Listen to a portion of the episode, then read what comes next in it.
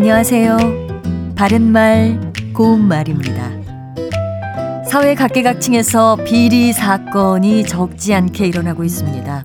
권력형 비리 사건이 사회적으로 파장을 일으키는가 하면 금융기관이나 행정기관의 관계자가 고객이나 국민의 세금을 마음대로 주무르다가 구속될 때도 있습니다. 그리고 이렇게 뭔가 옳지 않은 일을 하는 사람들에 대해 말할 때 쓰는 비행이라는 표현도 있죠. 자, 그렇다면 비리와 비행은 어떻게 다르고 또 어떤 경우에 쓸 수 있을까요?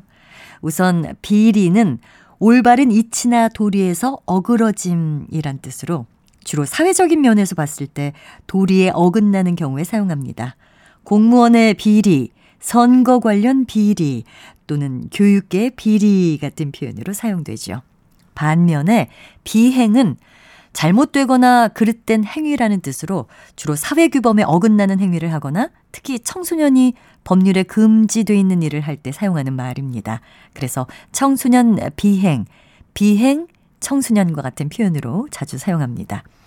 비리나 비행 모두 올바른 것에서 벗어난 경우에 사용하는 단어고요.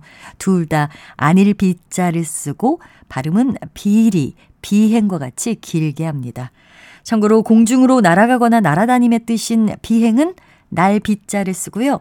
비행 이렇게 짧게 발음한다는 점에서 차이가 있습니다. 바른말 고운말 아나운서 변희영이었습니다.